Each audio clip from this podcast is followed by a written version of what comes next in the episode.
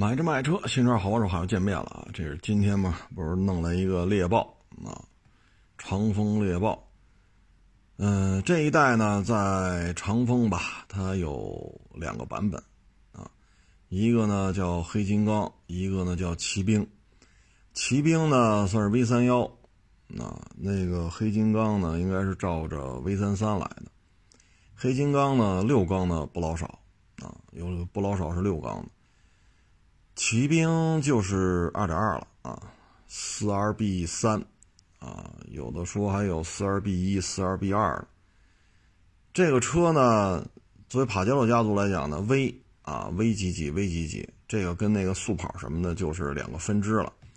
速跑也好，劲畅也好，甭管叫什么名字，它都是皮卡这个底子弄出来的。V 系列呢，啊，V 三呀，V 七呀，V 九啊。啊，它呢都是专门的一个越野车平台啊。咱这个 V 三呃，不能叫 V 三幺了，就是骑兵啊。它这一代呢就是 V 三系列的啊，它这一代还是带大梁的，但是到了 V 七系列就没有大梁了。所以这一代呢，底盘结构，这个应该算是非承载的 V 系列的最后一波了啊。这个车型呢。是一二年生产的，一三年上的牌啊。这台车呢，我觉得从开的感觉吧，这台车本身啊，帕杰罗 V 三系列，你甭管 V 三几，它也是三菱的车。但是呢，这个四 R B 三呢，其实脱胎于是丰田的二点二啊，所以这台车呢，可以理解为是三菱的车壳配了一个丰田的心脏。然后在长风猎豹生产，但是这台车呢，我们收回来一看大绿本儿它这生产厂家写的是广汽集团，也就是说呢，一二年、一三年这台车，它的这个大当家的湖南长风猎豹已经变身为广汽集团下面的一个，呃，你说子公司也行啊，反正就是这么一情况。所以这个是比较有历史特点的一个一个一个状态吧，就是跟三菱合作啊，然后呢又被这个长风，呃，就长风猎豹又被广汽给拿下啊，它这个制造厂的名声已经不是湖南长风猎豹了，这手续上写着呢啊，所以跟各位做一个分享吧，这小玩意儿你看不值俩钱吧，也没什么人关注了，但是确实有一定的历史渊源。这个纵置四缸二点二汽油机，它呢带这车呢，呃，反正动力啊，你看正好这不是弄了两台三点零六缸手动挡的速跑吗？都是手动挡，啊，都是三菱的车。那个车速跑就要比这个装四 R B 三的这个，呃，猎豹骑兵就要比它顺畅多了，包括底盘的震动的抑制。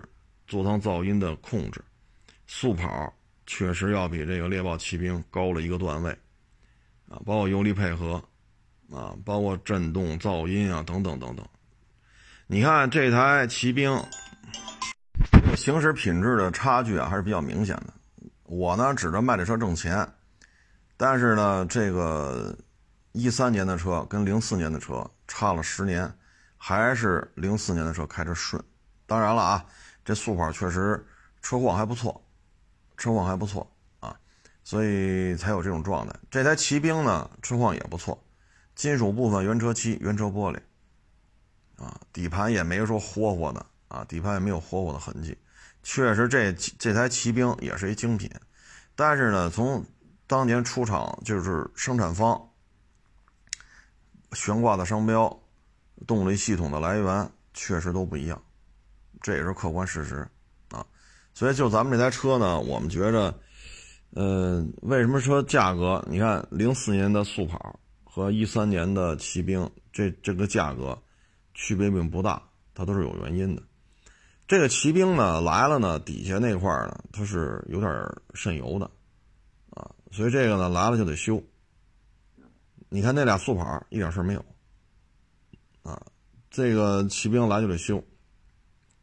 修之前我也拍了个视频，到时候修完了我再拍个视频，这样的话呢，就让您看，确实是修了，它之前确实漏，修完了确实不漏啊。因为我要不跟你说，我就修完了再拍，你也看不出毛病来，对吧？还显得我们这车多利索，咱没必要，它确实漏了。但是呢，我们漏之前的拍了，修好之后再拍，正好咱有什么事儿，咱就说到明面上就完了。所以从动态行驶品质方方面面吧，我觉得，呃，这跟速跑还是有差距。你别看那家伙。那家伙零三年出厂，零四年上牌，这家伙一二年出厂，一三年上牌，啊，这就是品质，啊，这就是品质，呃，所以怎么说呢？一上手你就知道这车况它是有差距的。虽然这也是一精品，那也是一精品，精品对精品起点不一样，啊，咱不是说买一台这个自主品牌长风猎豹。啊是因为我这恰巧收了零四年的速跑，也恰巧收了一三年的骑兵，啊，你看骑兵优势在于什么？新啊，对吧？一三年的新啊，啊，在北京还算国五排放，外迁国四，这是不是优势啊？呃，所以这就是，但是这车吧，四驱是有点意思的。猎豹骑兵这台四驱写的很清楚，行进间可以切换二 H、四 H，而且呢，这台车呢是电子电子的这个旋钮了，二 H、四 H 不是小挡把。你看速跑是小挡把，这个没有，它改成电控了，所以它也有升华。电控呢，我们来回试了试，这个确实还是挺利索，啊，挺利索的。呃，至于说人机工程吧。呃，怎么说呢？V 三系列它的设计年代比速跑还要早，还要早，所以呢，人机工程呢，它只能这样了。虽然说生产年份一二年、一三年上的牌，但实际上人机人机工程它是有局限性的。这是九几年的车，它跟这速跑九十年代末、两千年初还不太一样，还是稍微。早了一点，只不过呢，因为在咱们国家长丰生产，所以是一二年生产，一三年上牌，这里边就是比较乱，啊，呃，大致这么一情况吧。这台车呢就是坡坡顶的，就第一排是平的，第二排跃升，啊，第二排第三排是高顶，第一排是平顶，一排二排之间是一坡顶，啊，它是有起伏的。啊黑金刚呢，就 V 三三呢，这个车顶跟这都不一样，啊，嗯，所以这个腰线呀、车顶啊，这是两个两个，就是外壳，它是有完全不一样的，啊，嗯，也就那会儿能这么搞吧，现在没有人这么搞了，啊，你弄个 A 六，是吧？你二点零 T 的，三点零 T 的，现在说咱们国内没八缸的了，啊，咱。一汽奥迪只生产到六缸，不像过去一汽奥迪还生产八缸呢。啊，但是你甭说你那几缸的吧，啊，海外咱不说啊，咱只说国产。你甭管几缸的，你看奥迪那车顶都是一样的，无非是电镀条啊、皮子呀、液晶屏啊、烫定动定、大窗帘子呀、后排娱乐，你区别就在这儿，带不带底声啊，这个那个呀。它不可能外壳它做俩，但那会儿外壳确实不一样啊。这就是它的区别点啊，区别点。嗯，这个三菱吧，从它的四驱系统呢，怎么说呢？从 V 三到 V 七，应该说就是一个转折点啊。然后 V 七系列基本上就干不过霸道了啊，基本上干不过了。嗯，价格嘛，那会儿价格还能扛得住。啊，还能跟霸道飙一飙，但是后期后期真的是越差越远。主要是什么呢？嗯，首先没有大梁，这是到了 V 七啊，咱不说 V 三，就是 V 七系列没有大梁了，没大梁有大梁，这是有本质的区别。你可以说出大天儿的，往里边内嵌式，我加强式，我这么设计那么设计。没大梁这事儿你是改变不了的，啊，所以呢，到了 V 七系列、V 九系列，过于严苛的路面，确实是顶不住。啊，这有什么说什么，啊，确实顶不住。它跟那个带大梁的车还是有差距。再一个呢，动力系统，你看到了 V 九三，我拍过那小视频就说这事儿来着。V 九三二零二零款，一百二十八千瓦，六 G 七二，零三年出厂，零四年上牌的速跑也是六 G 七二，一百二十三千瓦，一百二十三千瓦用了十八年晋升到一百二十八千瓦，就您这动力怎么玩啊？您说怎么玩？对吗？你说霸道一 G R 那基本上能干到二百千瓦，四点零，咱这是三点零弱点，那你那个三点八的，你动力也没提高多少啊，是不是？所以动力它发动机三点零也好，三点八也好，到了 V 九七、V 九三，呃，还有 V 九五啊，国内很少见了，V 九五三点五的，它的动力跟一 G R 相比，确实出现了代差。动力参数不是差一点儿，说您这二百零二千瓦，我这一百九十八千瓦，那可以忽略不计，都是两吨这个级别的车了，对不对？三千瓦、五千瓦不叫事儿，但问题是你不是差三千瓦、五千瓦呀，那边已经干到二百以上了，所以这是这个动力确实有差距啊。再一个呢，就是整个这个座舱啊。嗯，我个人认为啊，V 三三、V 三幺这个时代呢，帕杰罗还是可以的。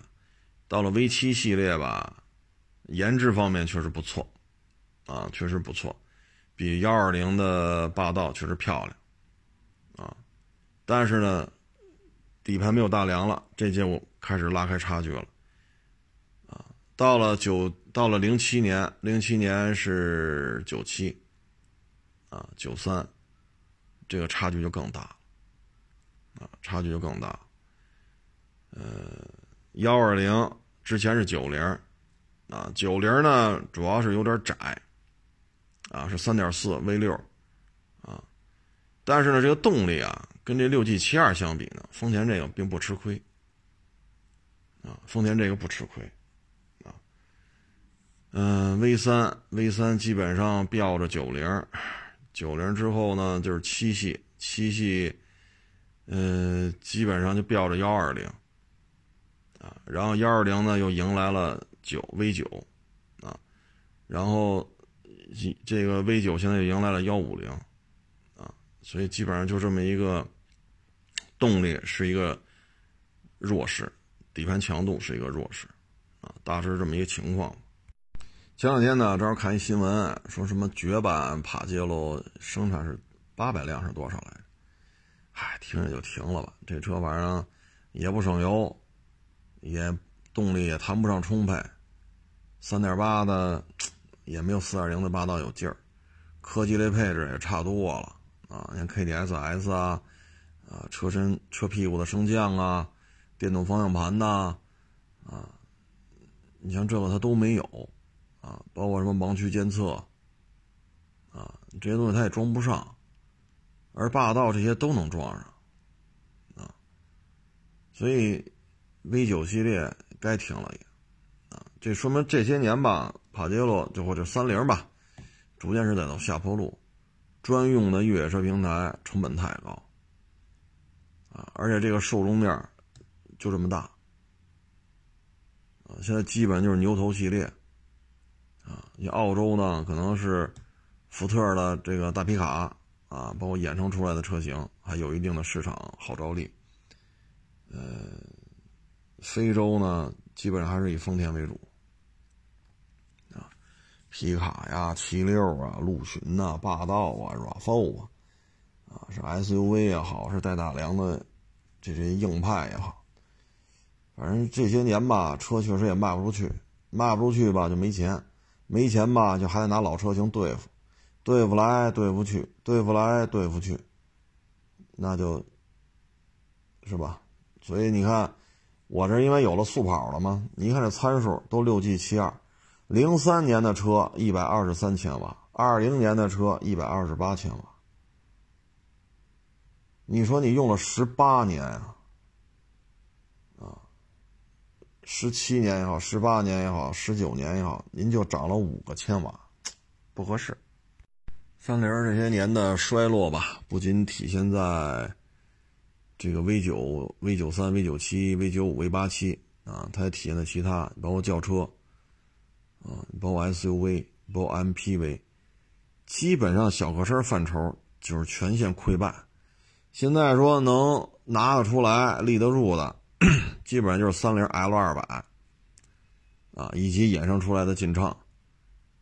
啊，L 二 L 二百呢？这皮卡卖的还行，最起码东南亚地区啊，嗯，那什么来着？你看就在嘴边啊，对，澳洲。哎，家伙，这记性不好使了。就是在这一片，L 二百卖的还行，啊，还有一定的市场号召力。然后衍生出来的劲畅啊，也有一定的号召力。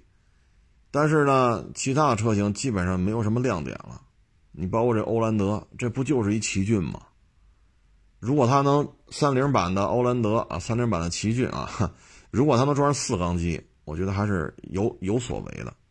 如果也袒护，直接端了奇骏的1.5三缸过来，往上一怼，然后换一标，我们这就是三菱奥兰德，那这就更没法混了啊，是这么一情况。所以我觉得这台车吧，哎呀，怎么说呢？劲畅呢，性价比还是比较高的啊。三点零六缸，但是那参数可比六 G 七二高太多了啊！那应该是，呃，B 字头的，就是 G G 字头的，啊，参就不是一个不是一个系列的发动机了啊！所以呢，卖个二二十二十来万，三点零六缸，啊，后驱，什么后驱去了？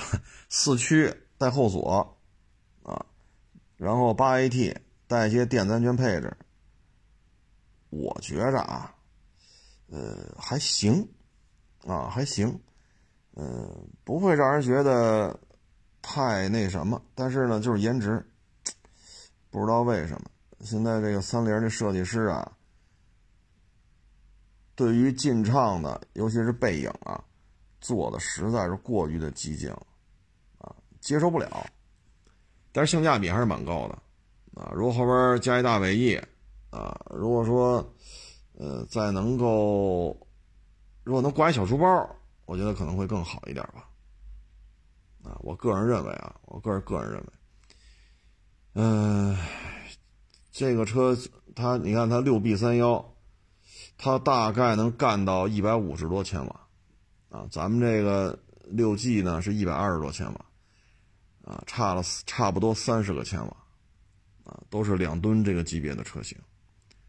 三十个千瓦的话，差不多五十匹马力啊，啊然后这扭矩也高啊，这扭矩二百九十多啊，比六 G 六 G 系列的扭矩要高很多，扭矩高几十个，马力多几十匹，啊，主要是颜值，L 二百这个颜值还是没有问题的，我还是比较认可这 L 二百的，啊，但是劲畅就因人而异吧，反正你要说你接受不了。什么福特撼路者呀，哈弗 H 九不要这代替的，我就不要这个。那劲畅目前看可能是唯一的选择，就是六缸自吸，还能卖个二十来万，还符合国六排放，日系的带大梁、带低四、带后锁，还带一些电子安全类配置，可能是唯一的选择。你说牧马人也有这六缸的。那牧马人卖不到二十多呀，别说二十多，三十，对吧？三十万你能提一裸车吗？牧马人三十万你也买不着，啊，所以这里边就从这么窄，可能只有劲畅，主要就是颜值。你要喜欢就去订去吧。现在店里边反正据说就一万辆配额，订完了就完了，啊，反正四 S 店都说订的挺好的。实际上什么情况，咱也没这功夫去调查去。宁愿去三菱店问了，你要觉得 OK，他店里边有展车，你往那屁股后边一站，你能接受。第二排空间你觉得没问题，第一排你坐着还行，挺舒服，那这车就可以买。啊，它就解决了 V 系列没大梁，底盘这个强度不够，做一些交叉轴啊这种车身会出现一些强度不足的这种表现。它能避免这些问题，啊，它能避免这些问题，就是颜值，啊，颜值确实是个短板。呃，就跟各位做一个分享吧，好不好的，反正各位自己拿主意吧，行吧？这个萝卜白菜，萝卜白菜各有所爱嘛，这东西只能只能个人去去评判了啊。嗯，现在基本上就是增压的天下了，没有办法。你说坦克三百二点零，哈弗 H 九二点零，哈路者二点零，牧马人虽然有六缸自吸的，但是。它也有2.0，全是2.0四缸，然后加涡轮，没有办法啊！你看奔驰大 G 都出2.0的，你说你有地儿说理去吗？你这玩意儿无法弄了啊！所以像劲畅这种车吧，长得确实，反正好歹是个六缸，是个3.0原装进口啊，四驱系统的功能还是比较强大的。再加上电控防滑，再加上后锁，再加上有大梁，这个应该是没有太多的问题啊，就是颜值啊，别的也真是没有什么可选的了。你说其他的现在中东版的车都不让报关了，你指着丰田弄进来全新一代 LC 三百，那你等着去吧，且呢，啊，且呢。现在你看五菱宏光 mini EV，它靠什么过日子？它现在车不挣钱，它靠卖积分挣钱。比如说，有的主机厂弄一堆车，纯的、纯电的、混动的不够，都是耗油的大排量，那怎么办？你这积分超了，就得高额的罚款，包括一些行政处罚手段。那这主机厂受不了，那上五菱那买去吧。所以，五菱宏光 mini EV 是靠卖积分挣钱。车本身的利润，反正不赔钱，根本就谈不上挣，啊，所以这个世界现在就是这么一个状态啊，呃，说什么好呢？劲畅，咱所以咱也不能说天天在这骂三菱，他还得弄出一个劲畅来，是不是？啊，所以他有功也有过，啊，呃，且行且珍惜吧。喜欢就买，反正一万辆，平行进口呢，大致还卖了卖了上万辆。反正这车国内有个，如果加上这一万辆国六排放的，再加上之前国五排放的中规，国五排放的平行进口，这车在国内有个小几万辆，小几万辆的保有量，大致这么一情况吧。啊，就跟各位做一个分享。但是你说真是剐了蹭了，灯干碎一个，或者杠皮子弄裂边了。这个 上上网啊，万能的淘宝，你上那儿去去找找价啊。但是我觉得这一万台一旦铺货之后吧，三菱四 S 店应该会进行一些比较多的零配件的储备啊。大致这么一情况啊，大主意自己来拿吧。啊，我就跟各位做一个分享。咱们不说这三菱了啊，咱说说这个猫的事儿。哎呀，这事儿我也是 没想到啊，没想到，一个老人呢，带着一个金毛，在就是哈尔滨啊，在这个顺着马是便道啊，是便道，这个遛弯儿啊，然后呢，突然一下一个猫从天而降，砸到老人的头上了。这个老人呢，就是诊断结果呢，四肢瘫痪，四肢瘫痪，啊，然后呢，这金毛呢，就看这个老人啊，这老人养的狗嘛，这金毛看老人不起来，就找那个猫去了，然后，这巧了不是，正好这儿有一摄像头，啊，他呢就把这猫正好堵在摄像头底下了。然后呢，旁边有过路的，这一看这不对呀，这老人躺地下了，有打幺幺零的，有叫救护车的。这时候呢，金毛一直把这猫堵在这摄像头底下。最后一看这监控，猫砸的，那再查吧，这只猫是谁的？这猫是这楼上七楼的。然后呢，现在老人呢，因为是颈椎损伤，四肢瘫痪。啊，这个就开始上上法院了，这个老人这一方呢，就啊就开始走法律程序了。嗯，这一下参照原来那只藏獒，嗯，那个藏獒是一百零几万吧，不到一百一十万的赔偿，嗯，怎么说呢？呵呵，嗯，反正啊，我就跟各位提醒一下啊。嗯，养这些宠物，他一旦出了事儿，啊，不可能说问这猫要赔偿。说这，假如说啊，这个老人是哈尔滨这个出的事儿，参照南方那个事儿，那南方那事儿，我跟各位可能老听众知道，新新朋友可能不太清楚，我给你介绍一下啊。南方某省某市村里唯一出村的一个主干道。一个算是大姐啊，然后骑着电动自行车要出村要干活去，就看见这藏獒就在马路上转悠，狗主人在边上站着，他呢就跟他说：“你把这藏獒拴好了，我要从这儿出村藏獒的主人就说了：“我们家狗不咬人，你走你的，不用，没事儿这女的呢跟他沟通过，好像是两次吧，三次，那男的就就不就不拴这狗，没办法了，这是唯一的道路。这女的骑着电动自行车就贴着马路边走，藏獒一下扑过来了。确实啊，藏獒没有碰着这个大姐，也没有碰上她这个电动自行车，但是大姐一慌摔地下了，脑袋磕在马路牙子上了，高位截瘫。高位截瘫，最后呢，这个大姐就上法院了，判赔偿养狗主人赔偿这个高位赔高位截瘫的大姐一百不到一百一十万。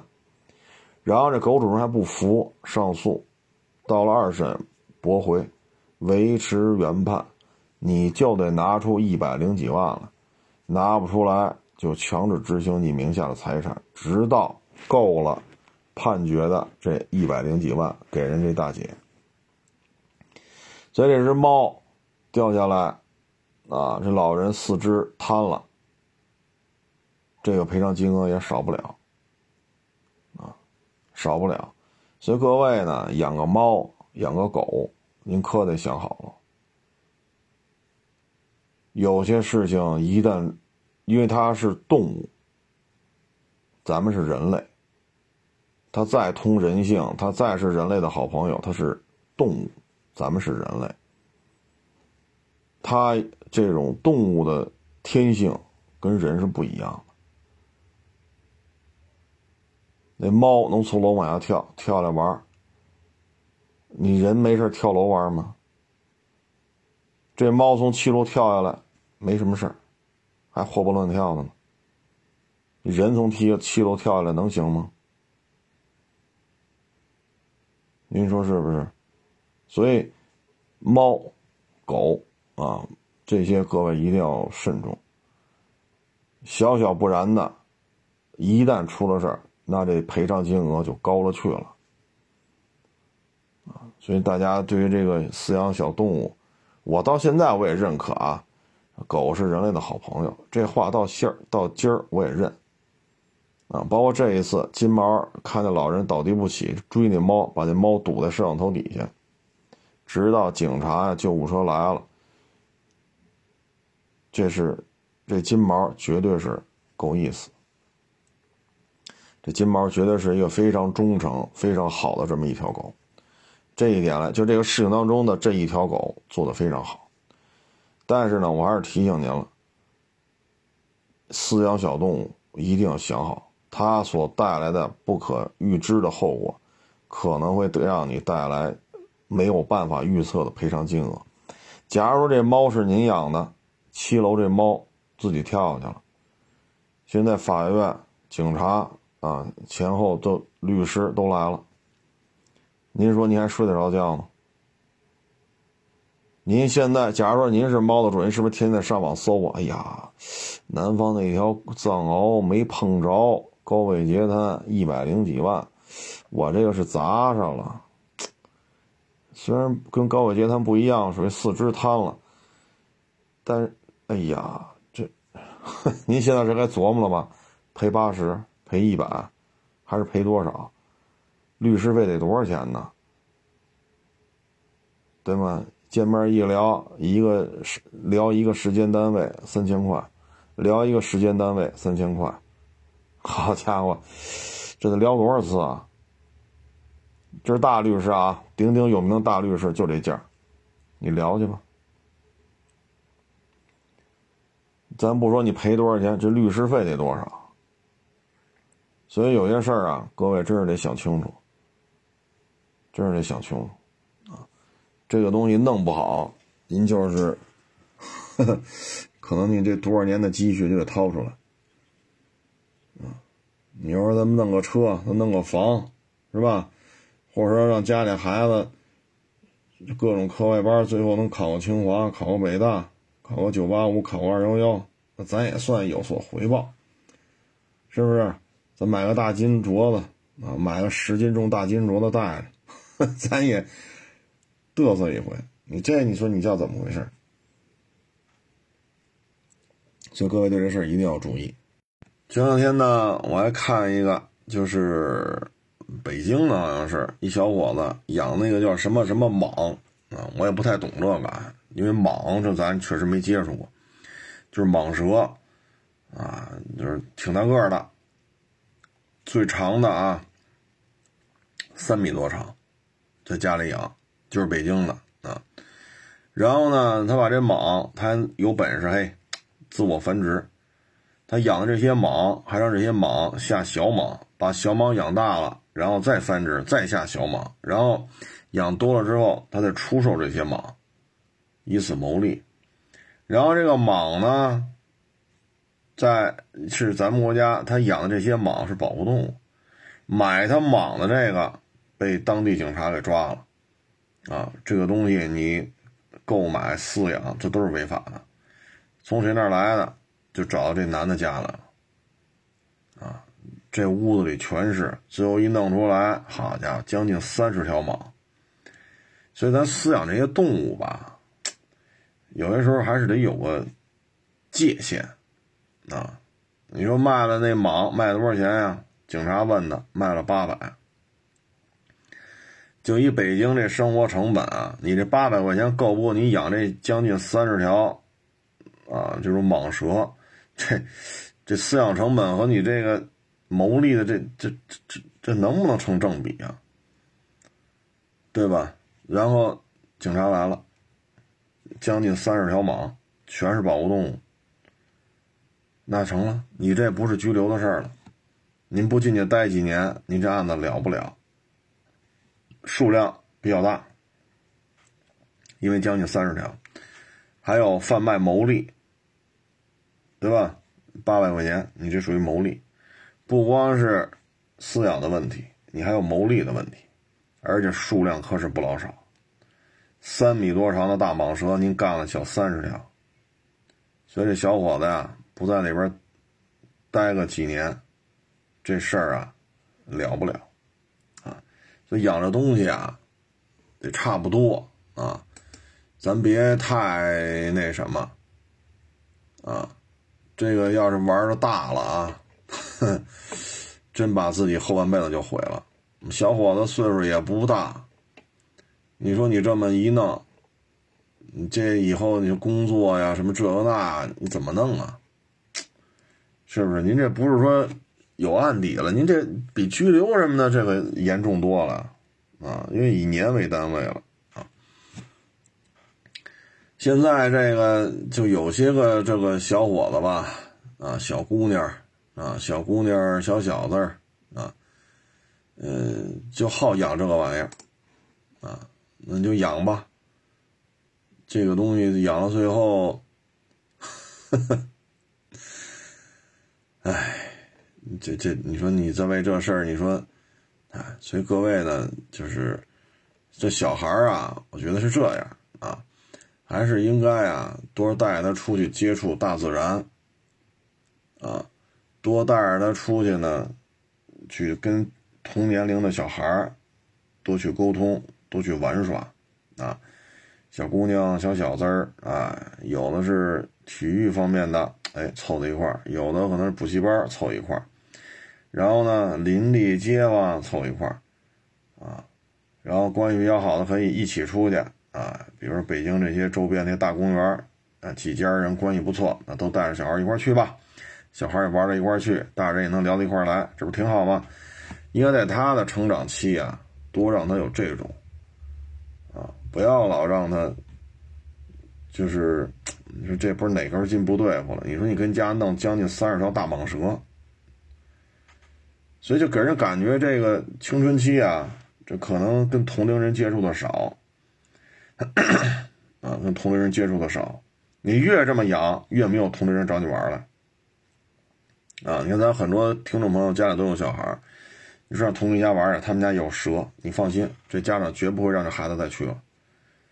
所以他的心灵的慰藉呢，就是跟这些东西打交道，能满足他的心理成长的需要。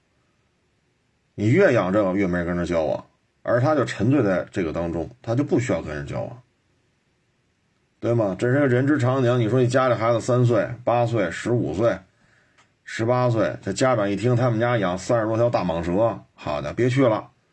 倒找钱都没去他们家了，这咬一口，这哪受得了啊？三米多长，那么多只，啊，不对，条，不能论只。你别三十条大蟒蛇了，三条蟒蛇跟这爬来爬去的，你说这谁受得了这个那么大个？所以这还是年少的时候啊，可能多多少少是有一些这方面没照顾到啊，所以他才会，呃，才会出现这种情况。啊，唉，所以说这父母啊，对于这孩子呀，是怎么说呢？啊，唉，然后呢，还一事儿啊，还一事儿，有一网友咨询我，他呢去他哥们那儿换火花塞，宝马，换完了之后呢，缺缸顿挫，又报警。然后呢，非常慢的速度开回去，把原来拆的活再装回去，一切故障都没有了。他给我发一私信，说这样对车有无损伤？啊，他那朋友嘛，呃，开的是一个汽修厂嘛，那朋友说没事儿，但是我这车确实是就很难受了，那状态啊，哆啰哆嗦的啊，因为缺缸嘛。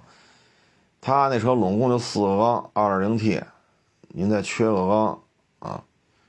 嗨，这种事儿您问我，您问我有什么用啊？这车是谁的呀？对吗？谁给你造成的损失？车不是我的，谁给你车弄坏的？也不是我弄坏的。你咨询我，我怎么回答你啊？玩的很，那就找律师，就这事儿起诉他，啊，赔偿赔偿点我钱。同时，也通过起诉这个方式，让他知道以后别他妈瞎修车了，跟别人。连他妈这宝马这个 2.0T 需要什么型号的火花塞都不知道，他连这火花塞有型号、规格、什么热值之类的，他连这都弄不清楚，开什么汽修厂？而且你也不可能再跟拿他当哥们儿了，跟你车弄成这样。第二种，我再也不搭理他了。啊，车坏了。我自己认倒霉，你问我，我我我给你解决什么？所以第一种玩的很，我就找律师，这事儿我要求赔偿，啊，哪怕赔多少，赔赔十块，赔一块，你也得赔我，我就得告你，我让你长点记性，你会修车不会修车呀？第二，我认了，这车有什么事我也认了，这辈子咱哥俩呀就到这儿了。没没下次了，您爱开什么开什么，我这车，好车次车我也不搭理你了，啊，你只有这两种选择。您但凡没事儿，这个那，他说没，你也不会给我发私信写这么多字儿，所以这个网友呢，我给你答复就是俩，你就是俩选择：第一告他，第二呢，老死不相往来了，啊，至于说有没有损伤，呵呵。唉，那就慢慢开着看呗。这东西咱咱怎么说呀？你当时什么症状，只有你自己知道。是吧？所以这种东西就是，包括有些时候去电商平台买一些特便宜的皮带呀、机油啊，这个呀那个，结果呢，你这一装车，因为我们这就来过，要把车卖给我了。我说你这不对吧？你这你你这你这点耗材易损件，这绝对不是四 S 店的。这绝对不是，我只要不瞎都能看出来，这东西肯定是假件啊！我跟你说三四十万，我说你这这，我说这假件出了问题，你发动机就报废了。这事儿我们都遇见过，这不省钱吗？这不便宜吗？豪门四 S 店多少钱呢？你这电商这多少钱？我说那。你这也没招了，你对吧？这东西买定离手，你要是说刚保养完还行，你这都几个月过去了，你得找人家去，你有的事说不清楚了。所以您这个，哎，我们建议啊，能去四 S 店去四 S 店，很多事情还好说一点。啊，你说四 S 店有这个那个，四 S 店出的猫腻，汽油厂就没有吗？我在汽修厂短暂工作过，我见识到了汽修厂有多黑暗。有没有好的汽修厂？有。有没有动脑子瓜子琢磨客户的？也有。什么阴招损招都能玩出来。啊，包括我们原来在汽修厂，好家伙，缺缸怎么了？我就让你家这车缺缸，怎么着？不服？分分钟让你说缺缸，缺完缸你还找我来，所以你这阴招损招啊！哎呀，你别看我在汽修厂干的时间不长，嘿，家伙，可以啊，我也算是开了眼了。所以汽修厂四 S 店，这个那个，这都是，只要它坏，都能都能做的一样的坏；它要好，它能做的一样的好，啊，它能做的一样的好。所以呢，还是去四 S 店吧啊！你像四 S 店，最起码监控、摄像头都是必须装的啊，尤其是豪门的啊，每个工位都要装。现在别说豪门了，就一些中端品牌，每个工位上都要装摄像头。这是第一。第二呢，进件都得从厂家进啊，然后呢，最起码有厂家管控的，有四零零在这盯着。一旦售后出了问题，你打四零零，你这你那个，厂家也嫌麻烦，也会对他有一些惩罚，因为闹来闹去是这个品牌受损，而且厂家谁也不傻，一核实，好家伙，对吧？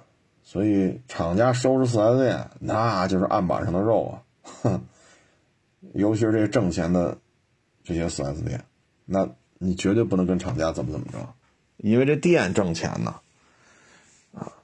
所以有些事儿吧，上点心还能琢磨琢磨。你像这台，对吧？这台宝马，哎，反正就这俩建议，上法院告他，让法院给一个裁决。啊，你得赔我点钱，赔多少走法律程序。那没招啊，就您这现在已经夜不能寐了。是不是？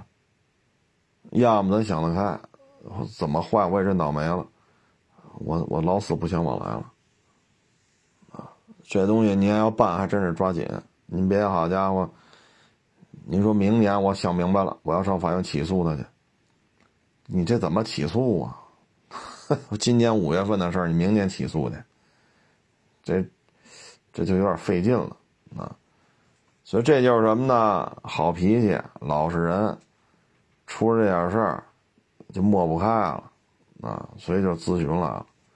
我给您答复就这俩，啊，嗯，前两天说那德纲那事儿，啊，当时德纲给我打电话，说我要是报警，这哥们儿这辈子来不了日本了，是不是有点过？我说一点都不过，你他妈承受经济损失了。你的车还没法卖了，对吧？你得修去，不修没法卖。这修理费他又不出，你是不是承受经济损失了？这车是在售车，这么一撞得修去，修完了再卖，是不是影响你这车的销售了？拢共他妈十五万日元，折合人民币才多少啊？我说你再搭进去一箱油去，日本这油多少钱一升啊？您说您这里外里，您这油钱、车的销售造成的损失、车的维修造成的损失，这车才十五万日元。我咱不能三笔损失，这三笔损失都我自己扛吧？咱哥俩过这个吗？我说你就报警吧，别别放过他。你要说你好好说，说我我真抱歉，我这那那这我出钱替您修好了这那，你你要这么好的态度，那以咱们做买行，你把修理费出了就完了，反正就十五万日元，折合人民币没多少钱，大家可以上网去算一下日元对人民币的汇率，十五万真没多少钱，算了吧。你要说一个五十万人民币、八十万人民币，库嚓你给撞了，那你得有一个车辆的。贬值损失了，你像十五这十五，嗨，你但凡客气点，这个那修理费您一出就完了，谁跟你计较这个？但是你不能说什么什么损失都是我的，您屁事儿没有，一找你你就说在我这还丢了十五万日元，那你这那就干到底吧。今儿德刚就把警察找来了，警察调监控，啊，这水泥堆和那车上的刮痕。啊，然后现场测量，把监控拿走，成了。咱们这位，啊，反正我不说了啊，反正中国三大电信商其中之一，在日本的一个什么科长是部长，这回肇事逃逸，啊，那他一旦被警察定了罪，这辈子也去不了日本了。您就别在日本当什么科长，当什么部长了，这事儿办的确实差点意思，也不知道怎么混上去的，哎，然后今儿还一事儿，我想发微博来了，没发，啊，为什么没发呢？哎呀，这个，这事儿啊，是一什么事儿呢？是一小伙子，啊，那开车，就是乡间小路啊，水泥路看着像，开着开着呢，他就发现呀，前面一三轮车，库嚓就倒了，他把车呢停在离他大概十米远的地方，他就下车去问，啊，把那老人扶起来，结果老人就抓着他不让他走，然后呢，还要居然就把小伙子裤腰带都给蹬下来了。这让小伙子不得提着裤子吗？那小伙子一看，好家伙，打电话报警吧。警察来了，一调这监，他那有行车记录仪嘛？警察一调这监控，一看，哎，所以说，现在啊，做好人好事啊，您没个行车记录仪，您这事儿，咱最好都别去救去，你是真说不清楚啊。你你你你一牵扯到人伤，对吧？老人摔了，受了伤了，这车翻了，那调查到底是他讹他讹你，还是你见义勇为，还是好心搭救？这交警也分不清楚啊！把车先扣了吧，查痕迹，找目击证人，附近有没有监控？那成了，这得这这得得几天吧？那这几天你的车是动不了的。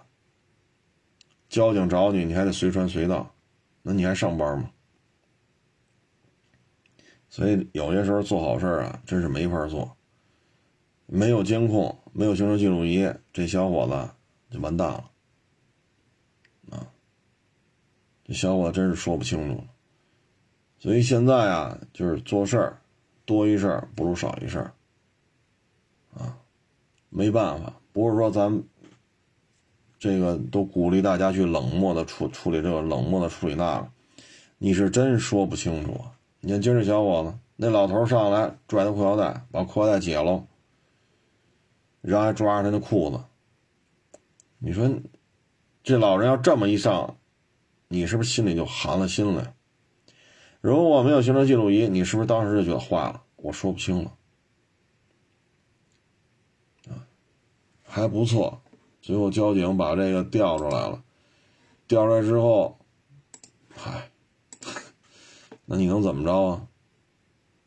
你能怎么着啊？这么大岁数了，你也抓不了他了。你也抓不了他了，你能怎么着？那警察也只能给老人进行批评教育。这么大岁数不能也也关不了他了，你说拘留，你这个你那个。所以有些时候吧，就是真不是说咱们，哎，是有些事儿啊，真是首先得想到的是自保啊。不自保的话。有些事情确实就不好办，啊。然后今天呢还拍一小视频，啊，说的是什么呢？就是这个 GLS，啊，呃，平行进口的 GLS 已经，啊，手续陆陆续续的就已经搞定了，啊，那这个车呢，现在吧。基本上，基本上，北京现在上就其他城市上班没有问题，但是北京上班待定，啊，待定。嗯，现在这事儿不确定。然后呢，这批 GLS 呢是四五零三点零 T，不是全爆出来了，只是有特定的质港质港车辆，就那几个月，好像三个月吧。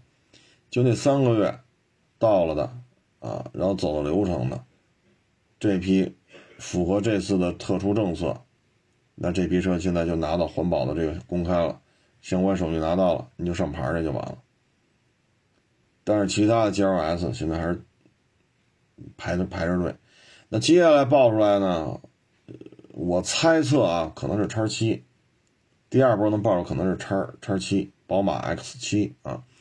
基本上最近爆出来车呢，就是奔驰、宝马、奥迪、保时捷、路虎，基本上是以这五大品牌为主，啊，基本上是就这五大品牌的车，啊，其他品牌的车目前看可能有难度，嗯，各位呢，就是你要想明白这件事儿，就是说，第一，不是平所有的平行进口车都会上牌了，第二。不是所有的奔驰 GLS 都能上牌。第三，不是所有的奔驰 GLS 四五零都能上牌了。就这质港周期，就这三个月吧，就这期间到港走了手续的，给放出来了，其他的还不行。所以这事儿一定要摘清楚。然后这放出来这一批车，能不能上北京牌，今儿还是未知数。啊，所以您要是等呢，您耐心等待。其实这批车放出来之后吧，性价比也不是那么的高，因为价格比较比较高昂，啊，价格已经比较高了。这批放出来的车，值不值得买？大主意您拿，啊，谁的钱谁说了算，你也别找我了。现在呢，我也没有参与平行进口车的兴趣，啊，只不过呢都是车圈里的，所以呢关注还是有关注的。但你说参与到里边去没有兴趣，啊，至于说未来会怎样，平行进口车未来的发展，现在谁也说不清楚，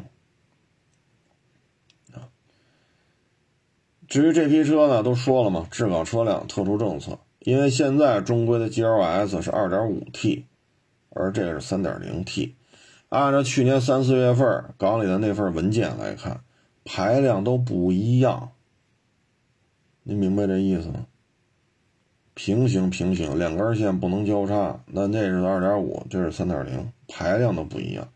这按照那份文件来说，这车不应该给你报出来。所以这批车是有特殊原因的，啊，质港车辆质港周期太长，所以有些事情吧，你说这个行业的未来会怎样，我说不清楚，啊，我也说不清楚。所以且行且珍惜吧。你喜欢您就买去，你也别来找我了。我现在没有兴趣参与到平行进口车啊，这怎么怎么着呢？没有这兴趣啊。哎，我呢节目当中啊，经常会说一些交通安全啊、交通事故。然后今天呢，一个呃事故科的民警给我发微信啊，说这个昨天说叉车那个，说的是挺好的，因为叉车的这种造成的伤亡，很多人以为是个敞篷车，其实叉车对左前右前六十度这个范围内的视线其实是远不如小汽车，很多人理解不了。所以您这说的挺好，包括卡车、叉车特别多的院子里边，一定要注意，先站在院子门口看，啊，往边别堵着门啊，别堵着门看，站在旁边，你先观察这院子里边这些车都怎么走，这些人都怎么走，怎么走安全，自己先做一个研判，啊，这位交警同志跟我说，这这说的挺好的，有实际的教育意义。谢谢捧场啊！然后今天呢，又有一个网友给我发微信啊，他呢是听我说了这个 G L 八和悍马 H 三，这不是呱唧就怼上了吗？然后那小姑娘就哭啊，叔叔你救救我呀，叔叔你救救我呀！那捂着那半张脸，半张脸，我不知道那眼睛是不是眼睛是不是给挤碎了，这我不知道啊，但是。那女的就不停不停的搁那喊，啊，然后呢，他就跟我说，今天他开车带着同事过路口也遇见了类似的情况，啊，他直行对方转弯，但是呢，他不是听我节目里说吗？你说这小姑娘这么惨，啊，开车的是个男的，估计腿是保不住了，啊，这骨折是肯定是跑不了了。然后这个女的有飞过来的，有奄奄一息的呀，有这捂着半张脸，叔叔你救救我呀！他就印象特别深，所以今天过马路的时候呢，开车他直行对向对面来的车左转，他就有这个意识，有这个意识，然后这一下刹住了。啊，刚才给我发了很长一段啊，我这眼睛啊确实不太好，所以就。挑着看了几行，大概是这么个意思。说听这节目对于他行车安全是有帮助啊，知足啊，知足。咱这个叨叨叨叨叨叨，嗯，还能有一些实际的作用，我觉得这这就挺好，啊，减少一些交通事故嘛，啊，少一些车辆受损，少一些人的受伤，这不也是积德吗？是不是？包括这养猫养狗，我们应该反思。咱不说一刀切啊，都不养了，咱也不是这意思。我自始至终都认为狗是人类的好朋友啊，这话到今儿我也认同。但是就是说，你狗、猫、蛇，吧，那小伙子反正养的有点大了啊，那是蟒了啊，蟒蛇了。就是这些动物，你一定要有一个研判。我养了这个动物，会带来哪些风险？承受不起，咱别弄。咱把自己的孩子照顾好，咱把老人照顾好，对吧？把媳妇儿照顾好，我觉得这是咱们应该尽的义务，这是咱们的责任，对吧？你说孩子、媳妇儿、爹妈，这个是不是咱第一要素？您说，包括现在有，就现在报道的少了啊，头些年。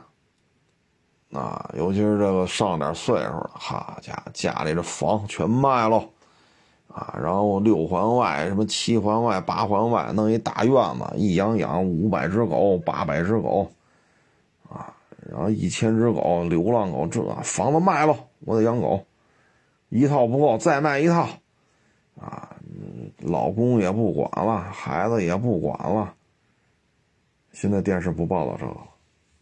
啊，为什么呢？这是需要，我不说那么多了啊。呃，所以现在呢，大家对这事儿越来越理性了啊。包括前两天有一网友找我来，就聊这地下车库啊。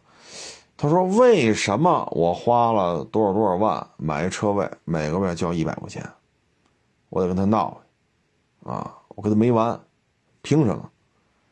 我当时跟他说啊，我这事儿是这样，这车位你买了，产权车位，这车位受国家保护，啊，这个车位你是这个出租也好，转让也好，这块这个车位的权益归你所有，合法范围内你有权去处置它，啊，别人无权干涉，但是你别忘了。这是地下车库，地下车库里的车位，首先需要不需要照明？这照明的电钱和这照明线路，还有照明这个灯，这个费用谁来出？第二，地下车库需要不需要通风系统？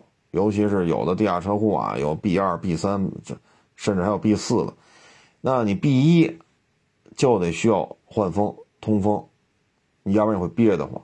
B 二。B 三，甚至还有 B 四，那您这通风系统这费用谁出啊？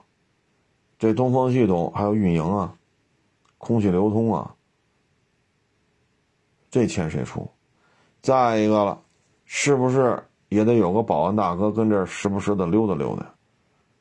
万一在地下车库里头，好家伙，这有个抢包的呀，有个砸车的，你甭管这保安大哥管事不管事儿，他是不是？穿这身保安制服，拿对讲机，哎，每个钟头说溜达个一圈半圈的，这是不是就好点儿？您说是不是？还一个这么多车，对吧？有抽烟的、扔烟头的，有扔水瓶子的，有扔废弃的、用过的餐巾纸啊，这各种垃圾，是不是得找一阿姨来把这地扫扫？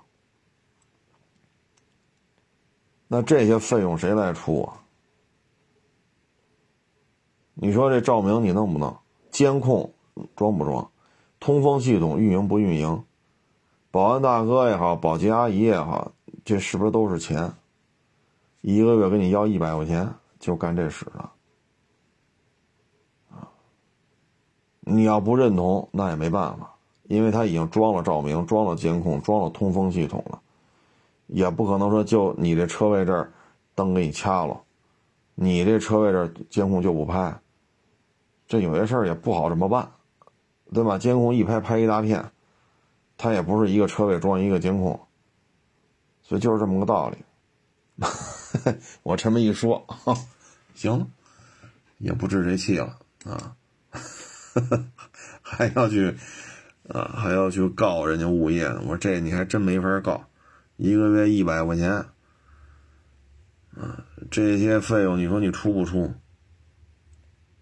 您说是不是？所以这个，唉，因为你的物业费啊，是你地上，啊，这是没有问题的啊，水井啊、小树林啊、凉亭啊、啊，儿童游乐呀、啊，地面的这个保洁呀、照明啊、监控啊。但是地下是卖的，所以物业费覆盖不到这儿。你要说为非为这一百块钱一个月就告去吧，哎，反正法院是维护每一个公民的合法权益，也可以去尝试，啊，也可以去尝试。也许我说错了，是不是？万一您一告，哭嚓，人家地库不要一百块钱了，也保不齐，是吧？呃。反正有些事儿吧，大面上看就是这么个道理。呃，你要觉得不合理呢，就走法律程序。啊，你要觉得好像是这么个道理呢，那就腾出空来干点别的，是吧？反正怎么着都行。我能说的呀，就是最近这些年，呵 呵咱们这法院呀，哎呀，这个工作量啊，真是。这九几年的法院呀，实话实说啊，没这么多活儿。零几年的时候也好，也还好，就到了一几年，哎呀，法律意识啊，然后各种细则、各种法律越出越多，这事儿也能找一法律来，你违法了啊，就告；那事儿能找一法律来衡量，你违法了告。所以最近这几年吧，法院的这个劳动强度啊，还是偏高的。你再加上有强制执行的，是吧？有追车的，啊，追人的，追资产的。法院这二年，反正这劳动强度是不低，啊，您愿意告去呢，反正法院要受理呢，那您就走着啊，按流程走。愿意找个律师，你就找啊，反正费用明码标价呗，是吧？我说的也不见得对，万一您一告，以后中国所有的产权车位这一百块钱都不收了呢，是不是？成了，咱这不多聊了啊。这个谢谢大家支持，谢谢捧场，欢迎关注我新浪微博“海阔试车手”微信号“海阔试车”。